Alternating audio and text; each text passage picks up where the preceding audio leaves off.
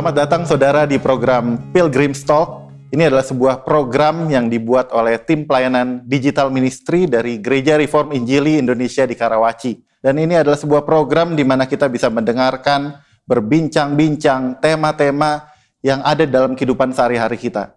Khususnya dikaitkan dengan firman Tuhan. Bagaimana orang Kristen hidup di dalam dunia ini. Bagaimana kekristenan dikaitkan dengan harta, Bagaimana kekristenan dikaitkan dengan panggilan hidup, dengan profesi, atau bahkan dengan hal-hal lain yang kita temui dalam kehidupan sehari-hari. Dan di dalam program ini, saya nggak akan sendirian.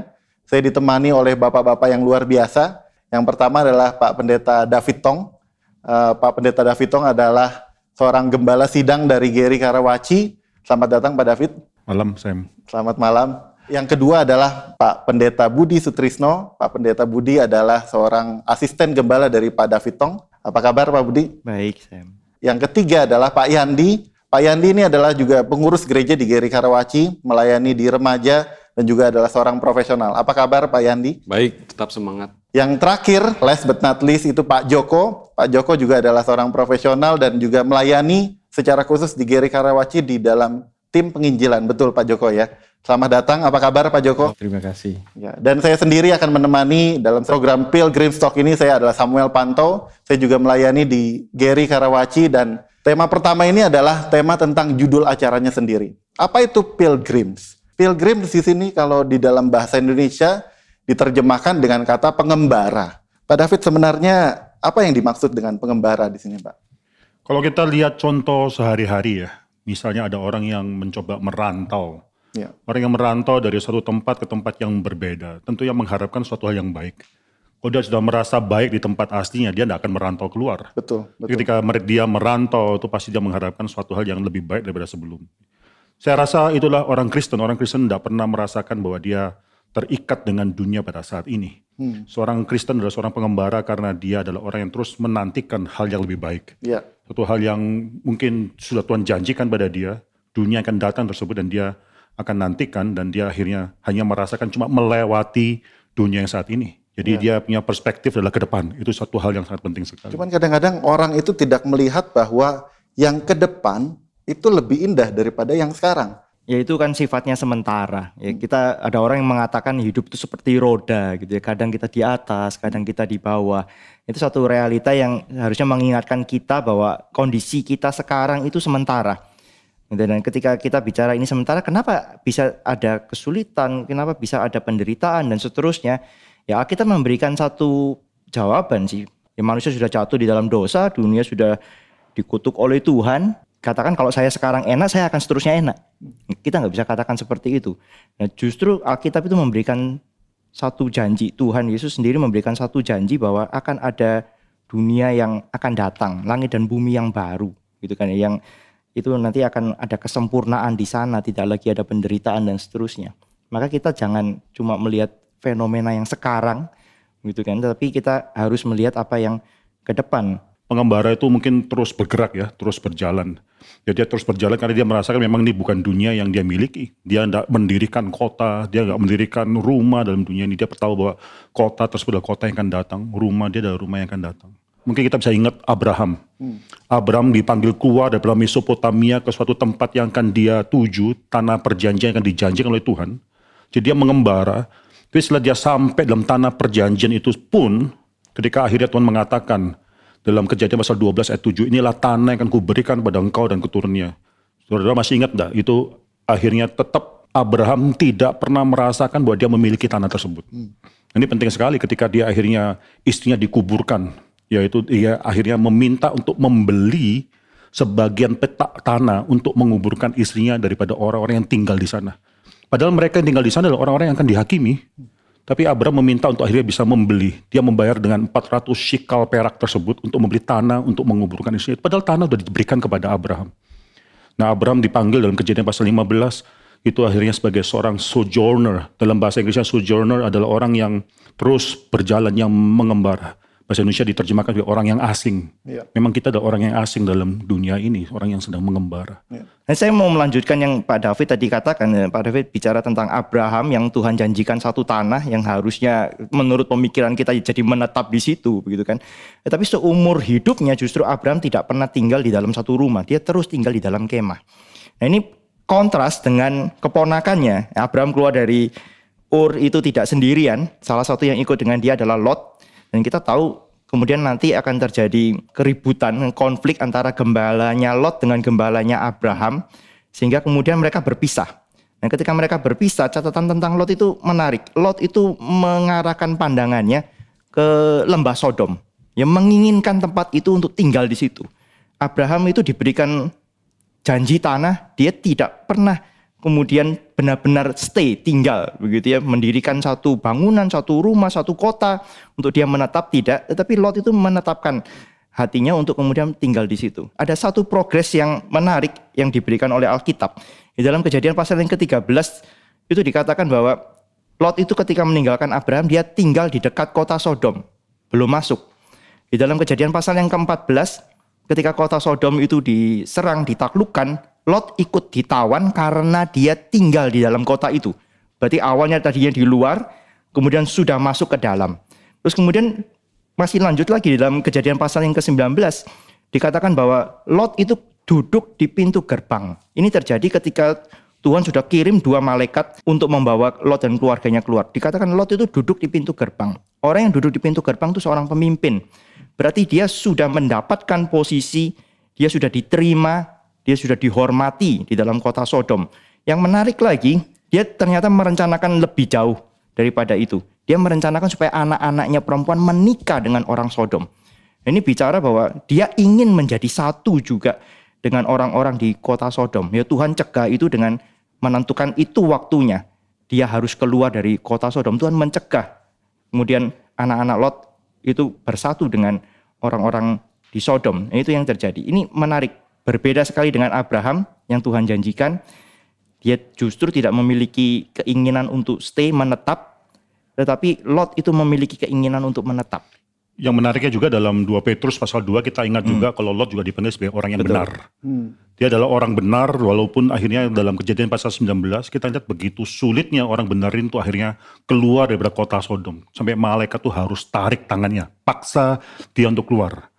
Nah ini mungkin jadi satu peringatan bagi kita semua bahwa kita sebagai orang benar pun kadang-kadang sudah terikat sangat dalam sekali dengan dunia di mana kita hidup. Kita mentalitas pilgrim atau mentalitas sebagai seorang pengembara sudah hilang. Walaupun orang benar, 2 Petrus pasal 2 mengatakan bahwa Lot walaupun setiap harinya hatinya tersayat-sayat melihat semua kefasikan yang terjadi di kota tersebut. Tapi faktanya dia dan khususnya istrinya itu sudah sangat terikat sekali Bahkan istrinya kita tahu sendiri bagaimana istrinya akhirnya menjadi tiang garam. Nah itu menunjukkan bahwa istrinya menoleh ke belakangnya kan, masih menantikan kota Sodom tersebut. Ketika Sodom dihakimi pada hari itu, itu dipaksa keluar itu, itu sebenarnya suatu pelajaran yang harus kita perhatikan. Apakah kita juga orang benar yang lupa bahwa kita adalah pengembara? Itu hmm. penting. Orang benar yang sudah sangat berakar sekali di dalam dunia saat ini. Tetapi ketika awal uh, dia diajak oleh Abraham gitu untuk melihat, boleh memilih. Sebagai manusia itu sepertinya pilihan Lot itu adalah baik. Ya dia memang pertama hanya memilih lembah Yordan yang yang lebih subur, hijau, subur, lebih su ya. subur ya. gitu. Itu secara manusia kan ya Lot itu mestinya lebih lebih bijaksana gitu ya. Tapi akhirnya ketika dia sampai di sana dia juga akhirnya terpikat. Bagaimana kalau sampainya dia tidak terpikat apakah pilihan Lot itu untuk tinggal di lembah Yordan itu juga satu yang salah gitu?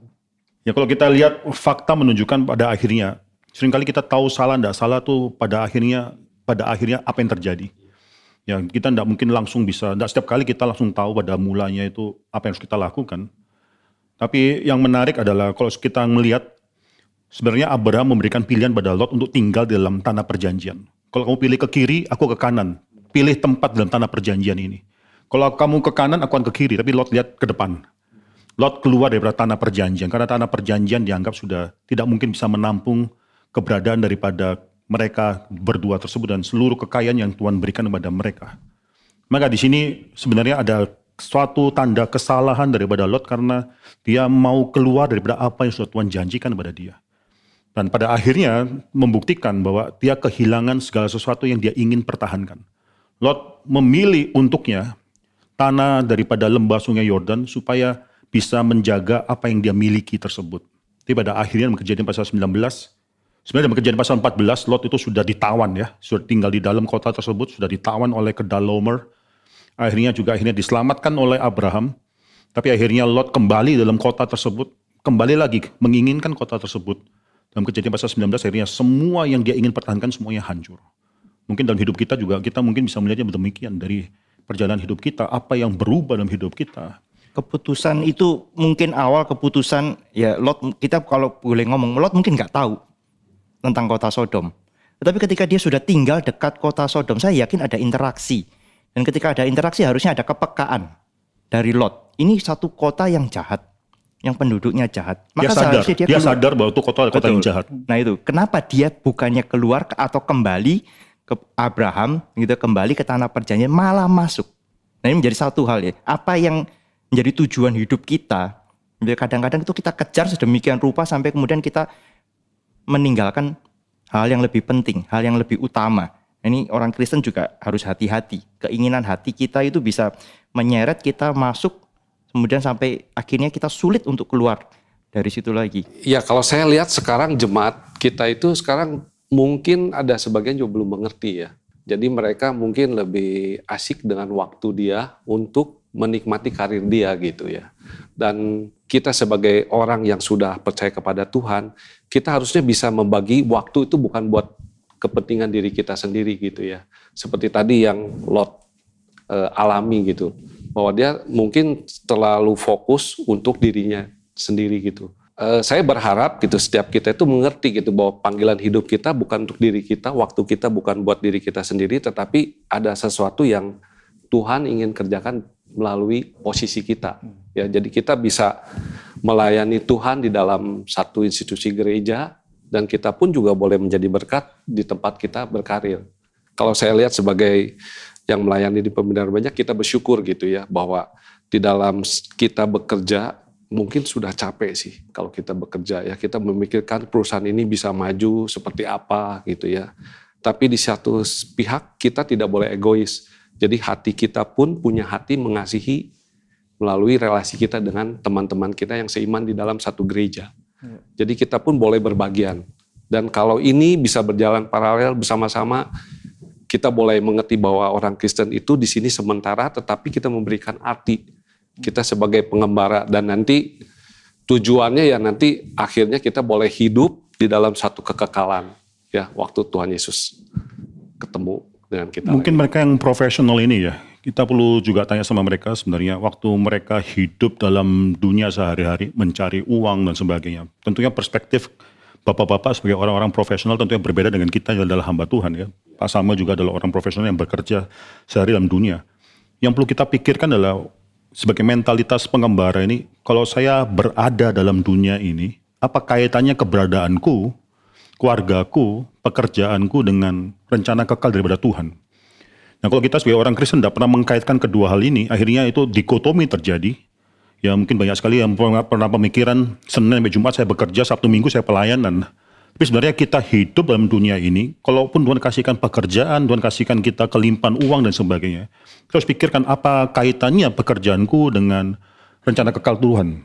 Apa kaitannya keluargaku saat ini dengan rencana kekal Tuhan. Tanpa kita dengan terbiasa untuk mengkaitkan hal ini, kita tidak menghidupi hidup pengembara. Hmm.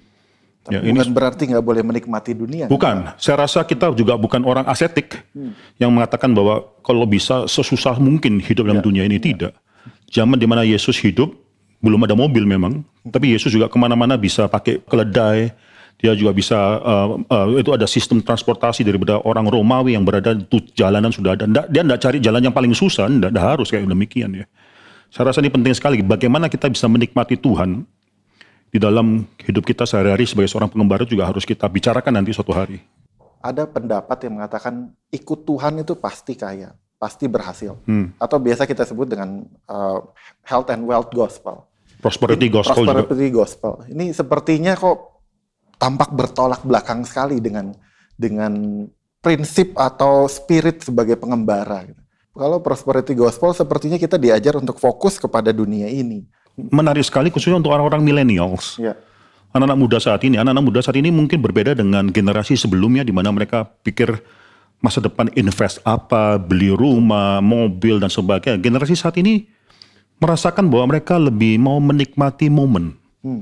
Mereka lebih mau menikmati mungkin bagaimana uh, bisa traveling lah atau bagaimana mereka bisa ngopi setiap hari lah atau bagaimana mereka tidak berpikir panjang mereka mau menikmati momen hmm. saya rasa ini suatu hal yang mungkin kita harus perhatikan juga nah Data Budi kan banyak bergaul dengan anak-anak remaja dan pemuda juga ya mungkin dari sana bisa coba pikirkan bagaimana kita melihat orang-orang muda pada saat ini mereka jiwanya memang masih milenial Pak Budi. ya, mereka mau merasakan mereka sangat merasakan ke ke sementaraan sebenarnya Dan saya melihat juga banyak, saya tambah sedikit aja ya, mungkin Pak Budi bisa jawab juga. Banyak juga remaja-remaja sekarang itu mulai, mulai meninggalkan gereja kalau saya lihat gitu. Nah mungkin bisa Pak Budi, ke mana mereka ya pak ya nah itu dia, maka, seperti Pak David tadi bilang, mereka merasa gereja itu bukan tempat dia untuk bisa berkumpul. paling Ya. cari gereja yang lebih menyenangkan menyenangkan, yang enak didengar ya. Kemudian juga yang memberikan entertain gitu ya, yang memuaskan hati dia gitu. Nah mungkin Pak Budi juga Ya, bisa. ini ada dua kutub juga. gitu jadinya kan ya. Yang pertama orang-orang yang sangat cinta menikmati dunia ini apa yang ada di dalamnya gitu. Sehingga kemudian tidak menginginkan dunia yang akan datang yang sebenarnya jauh lebih baik daripada yang dunia ini. Gitu ya. Prosperity gospel itu mungkin lebih ke arah situ. Ya, bagaimana kita sebagai orang-orang yang ya tanda kutip orang-orang yang berbeda dengan dunia, sudah diselamatkan, ditebus anak raja dan seterusnya, harus berbeda. Bedanya apa? Ya dari sudut itu aja, dari sudut jasmani, material dan seterusnya. Tapi di sisi lain mungkin juga ada orang-orang yang ingin segera meninggalkan dunia ini. Yaitu orang-orang yang ya memang sulit hidupnya. Mengalami kemiskinan, kesulitan, bahkan mungkin penyakit yang nggak bisa disembuhkan begitu ya. Ingin segera pergi dari dunia ini tapi ini bukan mental pilgrim yang benar gitu ya. Ini bukan mental pengembar ini satu mental yang yang meninggalkan eh, kesulitan kesusahan supaya dapat kelegaan gitu ya. Nggak usah lagi mengalami kesulitan di dunia ini. Nah yang kedua ini Pak Joko sering banyak nih ketemu nih karena Iya, di ya pelayanan ke rumah sakit, sakit, ya. begitu ya.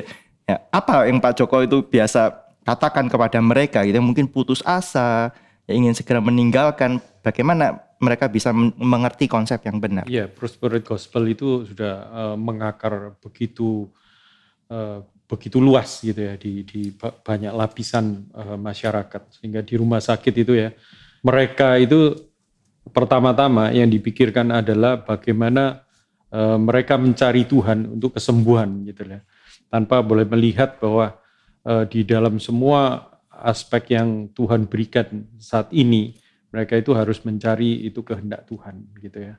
Eh, maka itu contoh yang kita bahas itu adalah eh, bagaimana Abraham menanggapi panggilan Tuhan dan mereka sama-sama dengan Lot keluar tapi sampai di titik tertentu Lot itu akhirnya harus memilih menjauhi Abraham gitu ya. Dari sana sebetulnya kita harus mulai eh, mengembalikan kepada titik yang mana itu mereka itu mulai berbelok gitu ya. Eh, dan kita tahu iblis itu membelokkan kita itu pelan-pelan gitu ya. Dan eh, saya juga guru sekolah minggu mengajar mereka yang paling inti, yang paling anu, eh, yang paling pokok dari ajaran Alkitab itu apa, supaya anak-anak itu akhirnya sampai besar itu mereka tetap diharapkan boleh mengingat semua itu, sehingga itu ajakan dari teman dan lain sebagainya itu boleh mereka eh, apa mengingatkan mereka pada panggilan atau cinta mereka mula-mula ya, gitu. cinta mereka mula-mula. dan Itu ternyata peranan gereja itu sangat penting. sangat Gitu. penting. Eh, salah satu ya yang harus kita lihat dalam gereja, gereja itu tidak sempurna. Jadi Pak Yandi bicara banyak mengenai orang-orang dalam gereja mungkin belum tentu memiliki mental pilgrim ini. Bagaimana kita bicara sama mereka? Itu fakta terjadi dalam gereja itu banyak masalah. Jadi yang berdosa itu bukan hanya orang-orang dunia, orang-orang yang sudah percaya kepada Tuhan pun masih bisa bergumul dalam dosa. Itu suatu pilgrim progress juga di mana Tuhan akan menyempurnakan kita melalui pergumulan-pergumulan kita. Termasuk kita semua yang di sini. Kita Ya, termasuk betul. kita semua, Kita termasuk hamba terus, Tuhan ya. semua. Ya itu itu pasti kita masih bergumul ya. Kita kasih contoh aja, ada orang dalam gereja dia memiliki problema hidup ini dan itu ternyata banyak sekali. Tapi tidak ada orang satupun yang tahu karena mereka dia tidak mau memberitahukan pada orang dalam gereja mengenai kelemahan hidup dia, mengenai problema hidup dia. Yang mau dia tawarkan adalah satu hal yang baik. Orang lain harus melihat dia dan mengenal dia sebagai seorang yang baik, keluarga yang baik. Saudara, menurut saya itu bukan mentalitas pilgrim. Dalam dunia yang sementara ini memang ada problema. Dalam dunia sementara ini ada kesulitan hidup. Nanti dalam dunia akan datang baru tidak ada air mata. Dalam dunia akan datang nanti tidak ada yang namanya dosa dan sebagainya. Tapi dunia sementara ini kita sedang bergumul. Bahkan ntar mungkin suatu saat kita akan bicara mengenai tema ujian dan pencobaan misalnya. Kita tetap diuji dan dicoba, ada pencobaan tersebut. Tapi yang menarik daripada seorang pilgrim, ketika dia menjalani, seorang pengembara, ketika dia menjalani hidup ini, walaupun ada kesulitan, ada pengharapan. Nah kita harus ajarkan kepada orang-orang dalam gereja kita bahwa memang kita sedang bergumul. Kita belum disempurnakan, kita belum sampai titik sempurnaan tersebut. Kita bergumul, kita tapi ada pengharapan. Saya katakan bahwa gereja itu, sering saya katakan, gereja itu neither hell nor heaven. Bukan neraka dan bukan juga surga. Di dalam neraka tuh orang berdosa tanpa ada pengharapan. Semua terus berdosa dan tidak ada pengharapan untuk selamat. Udah nggak ada lagi. Di surga tidak ada satu orang pun yang akan bergumul dengan dosa lagi. Nah gereja itu neither hell nor heaven. Di sini ada kumpulan orang-orang yang masih bisa bergumul dengan dosa. Tetapi ada pengharapan di dalamnya. Ada orang-orang yang bergumul dengan dosa, tapi lain dengan neraka, mereka tetap ada pengharapan. Nah ini yang harus ditekankan saya rasa dengan orang-orang dalam gereja kita. Ya kita saling memperhatikan, saling melihat, dan saling mendoakan. Ada problema hidup, kita bukan menghina mereka, kita mendoakan mereka. Tapi juga menekankan ada suatu pengharapan yang kalau mereka bergumul dalam dosa, mereka bisa dilepaskan daripada kuasa dosa tersebut. Kalau mereka bergumul dengan mungkin kesehatan, keuangan, ada dunia akan datang yang sedang menantikan mereka. Memang dunia bukan di sini.